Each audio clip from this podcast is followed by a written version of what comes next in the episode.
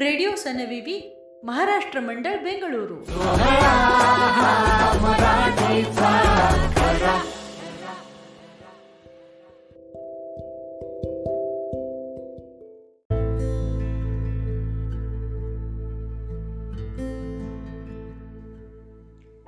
नमस्कार मी स्वप्नील अमृतकर आज मी आपणाला मी लिहिलेला लेख ऐकून दाखवणार आहे. लेखाचे नाव आहे अरे संसार संसार. ऐकूयात. दुपारची वेळ होती. विठ्ठल मंदिरातील भजनाचा कार्यक्रम आटपून अरुंधती नुकतीच घरी परतली होती. संध्या प्रहाराची वेळ होत आली होती. अरुंधतीने स्वतःसाठी चहा बनवला आणि नेहमीप्रमाणे गरमागरम वाफाळणाऱ्या चहाचा कप हातात घेऊन ती ओसरीत असलेल्या बंगलीवर येऊन बसली. बंगलीवर हळूहळू झुलत थंडगार हवेची झुळूक अंगावर घेत चहाचे फुरके ओढत ती त्याचा आस्वाद घेत होती. ओसरीच्या बाहेरील अंगणात अरुंधतीने खूप सुंदर अशी बाग सजवली होती. त्या बागेत विविध फुलांसोबत बरीच फळांचीही झाडे तिने लावली होती. अरुंधतीला झाडांची काळजी घ्यायला खूप आवडत असे व त्यात तिचे मनही रमत असे. त्या बागेकडे निहाळत असताना अरुंधतीचे लक्ष अचानक आंब्याच्या झाडाकडे गेले. त्या आंब्याच्या झाडावर एक चिमणा चिमणी सुंदर असे घरटे बांधण्याचा प्रयत्न करत होते. त्यासाठी ते दोघेही मिळून एक एक करून गवताच्या वाढलेल्या काड्या पालापाचोळा जमवत होते. हळूहळू त्यांची आरास करत होते. घरटे बांधण्यासाठी ते जीवाची पराकाष्ठा करत होते. त्या पक्ष्यांची हालचाल पाहणे हा अरुंधतीचा नेम झाला होता. बघता बघता अवघ्या चार पाच दिवसात त्या पक्ष्यांनी खूप मेहनतीने एक सुंदर असे घरटे बांधले. ते घरटे बांधत असतानाची त्या चिमणाचिमणीची होत असलेली धडपड अरुंधती खूप जवळून बघत होती. बहुतेक त्या घरट्यात चिमणीने अंडी घातली असावीत असा अंदाज अरुंधतीने बांधला. रोज तो चिमणा थोड्या थोड्या वेळाने घरट्याबाहेर पडून मिळेल ते चोचीत टिपून घरट्याकडे परत येऊन चिमणीला देत होता. चिमणी आपली घरट्यात बसून बहुतेक घातलेल्या अंड्यांची काळजी घेत होती. या सगळ्या गोष्टी अरुंधती खूप उत्सुकतेने बघत होती. एके दिवशी रोजच्याप्रमाणे अरुंधती चहा घेत ओसरीतील बंगळीवर बसली होती. अचानक तिच्या कानावर कसला तरी मंजूळ आवाज आला. त्या आवाजाच्या दिशेने तिने कानोसा घेतला असता तो आवाज त्या आंब्याच्या झाडाकडून येत असल्याचे तिला जाणवले. तिने जो अंदाज बांधला होता तो खरा ठरला होता. त्या घरट्यात चिमणीच्या पिलांचा जन्म झाला होता आणि तो आवाज त्या चिवचिव करणाऱ्या पिलांचाच होता. दिवसामागून दिवस जात होते. सकाळ संध्याकाळ अरुंधती त्या घरट्याकडे टक लावून बसलेली असायची. ते चिमणाचिमणी आपल्या पिलांसाठी दाणे वेचून आणत आणि प्रेमाने त्यांना भरवत असत. चिमणा जणू एखाद्या पहारेकऱ्यासारखा त्या घरट्यावर नजर ठेवत होता. त्या पिलांचे रक्षण करत होता. अरुंधती रोज न चुकता त्यांच्यासाठी ओसरीतील वरांड्यात दाणे टाकायचे. आपल्याला इथे सहजपणे दाणे मिळतात म्हणून ते चिमणाचिमणी न चुकता तिथून दाणे टिपून घेत व आपल्या पिलांना प्रेमाने भरवत असत. त्यानंतर चिमणाचिमणीच्या चेहऱ्यावर एक विलक्षण असं समाधान येत असे ते पाहून अरुंधती मनोमन सुखावत असे काही दिवसानंतर त्या घरट्यातील चिमणी आपल्या पिलांना बाहेर काढू लागली. हळूहळू घरट्याच्या कडेवर आणू लागली होती. जणू ती त्या पिलांना उडण्यासाठी आत्मविश्वास प्रदान करत होती. त्यांना उडण्याचे बळ देत होती. हळूहळू ती पिलेही पंखांची फडफड करत चिवचिव करत उडण्याचा प्रयत्न करत होती धडपड करत पुन्हा त्या घरट्यात प पडत होती.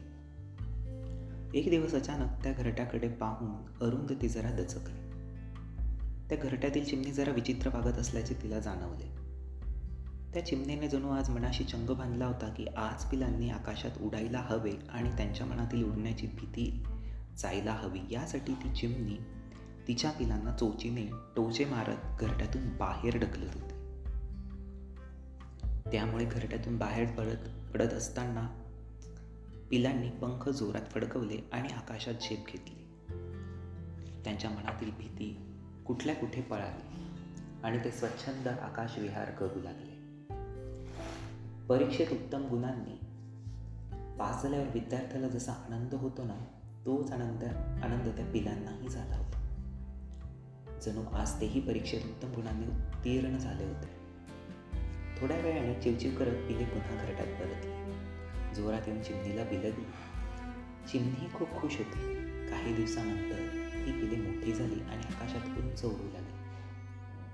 उडता उडता ती कधी त्या घरट्यापासून दूर गेली हे कळलेच नाही. ते चिमणा चिमणी मात्र तिथेच त्या पिलांना शोधत राहिले. कधीतरी आपली पिले वाट चुकून घरी येतील या आशेवर ते तिथेच थांबले अरुंधतीला हा सर्व प्रकार लक्षात आला. तिच्या डोळ्यासमोर सतत ती कासावीस झालेली चिमणी येत होती. खूप एकटी पडली होती ती. का कोणास पण आज त्या चिमणीची अवस्था पाहून अरुंधतीला खूप अस्वस्थ आणि बेचैन वाटत होते. तिचे लक्ष कशातच लागत नव्हतं. ओसरीतील बंगळीवर अशीच ती निश्चित पडून होती. कुठल्या तरी विचारांच्या तंद्रीत ती गुरफटली होती. नकळत ती स्वतःला त्या चिमणीच्या रूपात पाहत होती. एकेकाळी अगदी त्या चिमणा चिमणीप्रमाणे अरुंधतीचाही संसार होता भरलेलं घर होतं. त्या चिमणा चिमणीप्रमाणे अरुंधती आणि तिचे पती सुरेश रावांनीही त्यांचा संसार फुलवण्यासाठी जीवाची पराकाष्ठा केली होती. सुरेशराव टॅक्सी चालवण्याचे काम करत होते. खूप कष्टाने त्यांनीही त्यांचे घर बांधले होते. अगदी त्या झाडावरील घरट्याप्रमाणे अरुंधतीनेही अतिशय खंबीरपणे त्यांना साथ दिली होती. घरातील कामांबरोबरच शिवणकाम करून ती घराला हातभार लावत होते. रात्रंदिवस दोघेही मेहनत करून काबाड कष्ट करून घर चालवत होते. अरुंधतीला दोन मुले होते. मुलगा राज आणि मुलगी अवनी. अरुंधती आणि सुरेशरावांनी खूप मेहनत करून आपल्या मुलांना शिकावे त्यांना कुठल्याही गोष्टीची कमी पडू नये म्हणून ते रात्रंदिवस झटत होते. सुरेशराव ही मिळेल ती वर्दी घेत असत. दिवस असो वा रात्र कधीही त्यांनी याचा विचार केला नाही. अगदी तहानभूक विसरून त्यांनी मुलांसाठी जीवाचे रान केले होते. बऱ्याच वेळा ते उपाशीही राहिले होते. अरुंधतीने हे रात्री उशिरापर्यंत शिवणकाम करून डोळ्यात तेल घालून आपल्या मुलांची काळजी घेतली होती. मुलांना कुठल्याही गोष्टीची कमी पडू नये म्हणून दोघांनी स्वतःच्या आवडीनिवडी बाजूला ठेवून त्यांना उत्तम शिक्षण दिले होते. आणि त्याच उत्तम शिक्षणाच्या जोरावर आज अवनी बँकेत तर राज एका मोठ्या कंपनीत मॅनेजर म्हणून काम करत होते. योग्य वेळी अरुंधती आणि सुरेश रावांनी आपल्या दोन्ही मुलांची लग्न लावून दिली होती. खूप मोठ्या जबाबदारीतून आता आपण मुक्त झालो आहोत. आता आपण एकमेकांना वेळ देऊ शकू या विचाराने अरुंधती आणि सुरेशराव खूप खुश होते. परंतु देवाला त्यांची ही खुशी खुशी फार दिवस सहन नाही झाली. वर्षभराच्या आत एका अपघातात सुरेशरावांचा मृत्यू झाला. नकळत आलेल्या संकटामुळे आणि सुरेशरावांच्या अचानक जाण्याने अरुंधतीवर दुःखाचा डोंगर कोसळला होता. ती त्या धक्क्यातून स्वतःला सावरू शकत नव्हते. वडिलांच्या मृत्यूनंतर राजने अरुंधतीला आपल्याजवळ राहायला नेले. वर्षभरात राजला मुलगा झाला. नातवाबरोबर खेळण्यात आणि त्याची काळजी घेण्यात अरुंधतीला आपल्या दुःखाचा विसर पडू लागला होता. राज आणि त्याची बायको दोघेही नोकरी करत होते. इकडे अरुंधती घराची आणि बाळाची काळजी घेत होती. बघता बघता बाळ वर्षाचे झाले होते. अरुंधतीच्या सुनेला त्या अरुंधतीचे त्यांच्यासोबत राहणे आता खटकायला लागले होते. मुद्दाम ती अरुंधतीला त्रास देऊ लागली. टाकून बोलू लागली भांडू लागली होती. राजने अरुंधतीची काळजी घेतलेली ही तिला आवडत नसे. राजमागे तगादा लावून तिने अरुंधतीला गावी पाठवून दिली. सुरेशरावांच्या जा दुःख जाण्याच्या दुःखातून आत्ता कुठेतरी बाहेर पडत असतानाच सोनीच्या अशा वागण्याने अरुंधती पुन्हा खूप दुःखी झाली. अगदी एकटी पडली होती ती. एकमेकांवर जीवापाड प्रेम करणाऱ्या मायलेकराला तिच्या सोनीने दूर केले होते. राजने आपल्या बायकोपुढे हात टेकले होते. त्याचा नाईलाज झाला होता. तोही हातून तीळ तीळ उठत होता. अरुंधतीचे अरुंधती बरोबर त्याचे बोलणेही होत नव्हते. जवळजवळ त्यांच्यातील सं संपर्कच तुटला होता. अधूनमधून अवनी अरुंधतीला भेटून जात होती. अरुंधतीने या सर्व गोष्टी खूप मोठ्या मनाने स्वीकारल्या होत्या आणि स्वतःच्या एकाकीपणाला तिने आपला सोबती केला होता.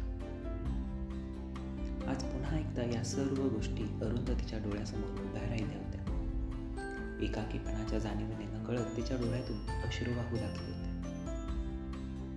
जशी त्या चिमणीची पिले तिच्या घरट्यातून उडाली होती तशीच अरुंधतीची पिले तिच्या घरट्यापासून दूर गेली. ती देखील वेड्या आशेवर जगत होती की एक दिवस तिची मुले परत घरी येतील अगदी त्या चिमणीप्रमाणे आणि ह्या विचारांच्या गर्दीत असतानाच पुन्हा एकदा अरुंधतीच्या कानावर चिवचिव आवाज पडला. त्या आवाजाने ती एकदम भाणावर आली. बघते तर काय? समोर तीच चिमणी चिवचिव करत होते. जणू ती चिमणी अरुंधतीला सांगत होती की तुझे आणि माझे दुःख हे सारखेच आहे. आपण दोघे मिळून यातून बाहेर पडूयात. चिमणीचे बोलणे जर अरुंधतीला समजले आणि ती चटकन हात केली त्या चिमणीसाठी दाणे आणायला. अरुंधती चिमणीला फुटली अरे संसार संसार.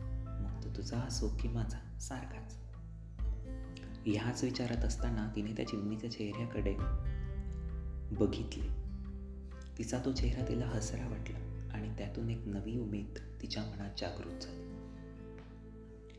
असेच दुःख करत न बसता आयुष्य नव्याने आपण जगू शकतो हा विचार तिच्या मनात येऊन गेला. अरुंधतीच्या मनात विचारांचे चक्र सुरू झाले. आज माझ्यासारख्या अनेक स्त्रिया अनेक कुटुंबात पाहायला मिळतात. एकतर त्या एकट्या असतात आपल्याच घरात किंवा असतात वृद्धाश्रमात अनाथाश्रमात. बऱ्याच रिया तर भरल्या घरातल्या असूनही परिस्थितीने हतबल होऊन नाईलाजाने त्यांना फुटपाथावर राहावे लागते. दारोदारी रस्त्यांवर भीक मागावी लागते. बरेचदा मुले आपल्या आईवडिलांना घरातून हाकलून देताना दिसतात. एक सून आपल्या सासूबरोबर इतकी दुष्ट कशी वागू शकते? इतका अन्याय इतका अन्याय अत्याचार कशी करू शकते? एक मुलगा आपल्याच आईवडिलांना त्यांच्याच घरातून कसा घालवू शकतो? या सर्व गोष्टी काळीच पिळवटून टाकणाऱ्या आहेत.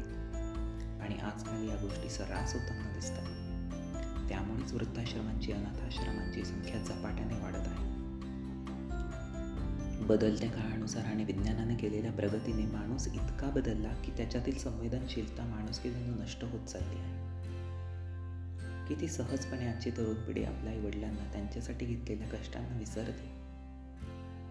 गळतीला आलेल्या पानासारखी अवस्था असते आई वडिलांची आणि ह्याच आई वडिलांना जीवापट जपण्याऐवजी जिवंतपणीच ते मरण यातना देताना दिसतात. फार काही अवाजवी अपेक्षा नसतात त्यांच्या. फक्त दोन शब्द प्रेमाचे हवे असतात त्यांना त्यांचे उरलेले दिवस घालवायला. पिकलेल्या पानासारखी अवस्था असते त्यांची. पान जसं ऊन वारा पावसाचा सामना करून जीर्ण झालेले असते. आणि कधी ते गळून पडेल याची शाश्वती नसते. तसंच वृद्ध आई वडीलही खूप थकलेले असतात. मनाने खूप हळवे झालेले असतात. कधी काय होईल याची शाश्वती त्यांना नसतं. अगदी एखाद्या लहान मुलाप्रमाणे अवस्था असते त्यांची. आपल्या लहानपणी आपल्याला सांभाळणारे आज त्या अवस्थेत असताना त्यांना सांभाळायचे जपायचे की त्यांना दूर लोटायचे याचा विचार आजची तरुण पिढी अजिबात करत नाही. कारण शेवटी अरे संसार संसार. या संसाराचे चक्र गोलाकार आहे. त्यामुळे ही अवस्था त्यांची होऊ शकते हे त्यांनी विसरता कामा नये. अरुंधती या विचारातून भाणावरात एक विश्वास आणि उमेद तिच्या चेहऱ्यावर दिसत होती. तिने मनोमन ठरवले की उरलेले आयुष्य असेच दुःख करत न बसता माझ्यासारख्या अशाच इतर लोकांचा आधार व्हावे. त्यासाठी तिने आपल्या कष्टाने उभारलेल्या घरात तिच्याच काहींना काही सखींना सोबत घेऊन एक छोटेसे माय सदन नावाने वृद्धाश्रम सुरू केले. आजही अरुंधती आणि तिचे मुली ओसरीत मनमोकळ्या गप्पा मारत असतात. त्या चिमणीकडून जरू जणू अरुंधतीला जीवनाचा एक नवीन मार्गच बसला.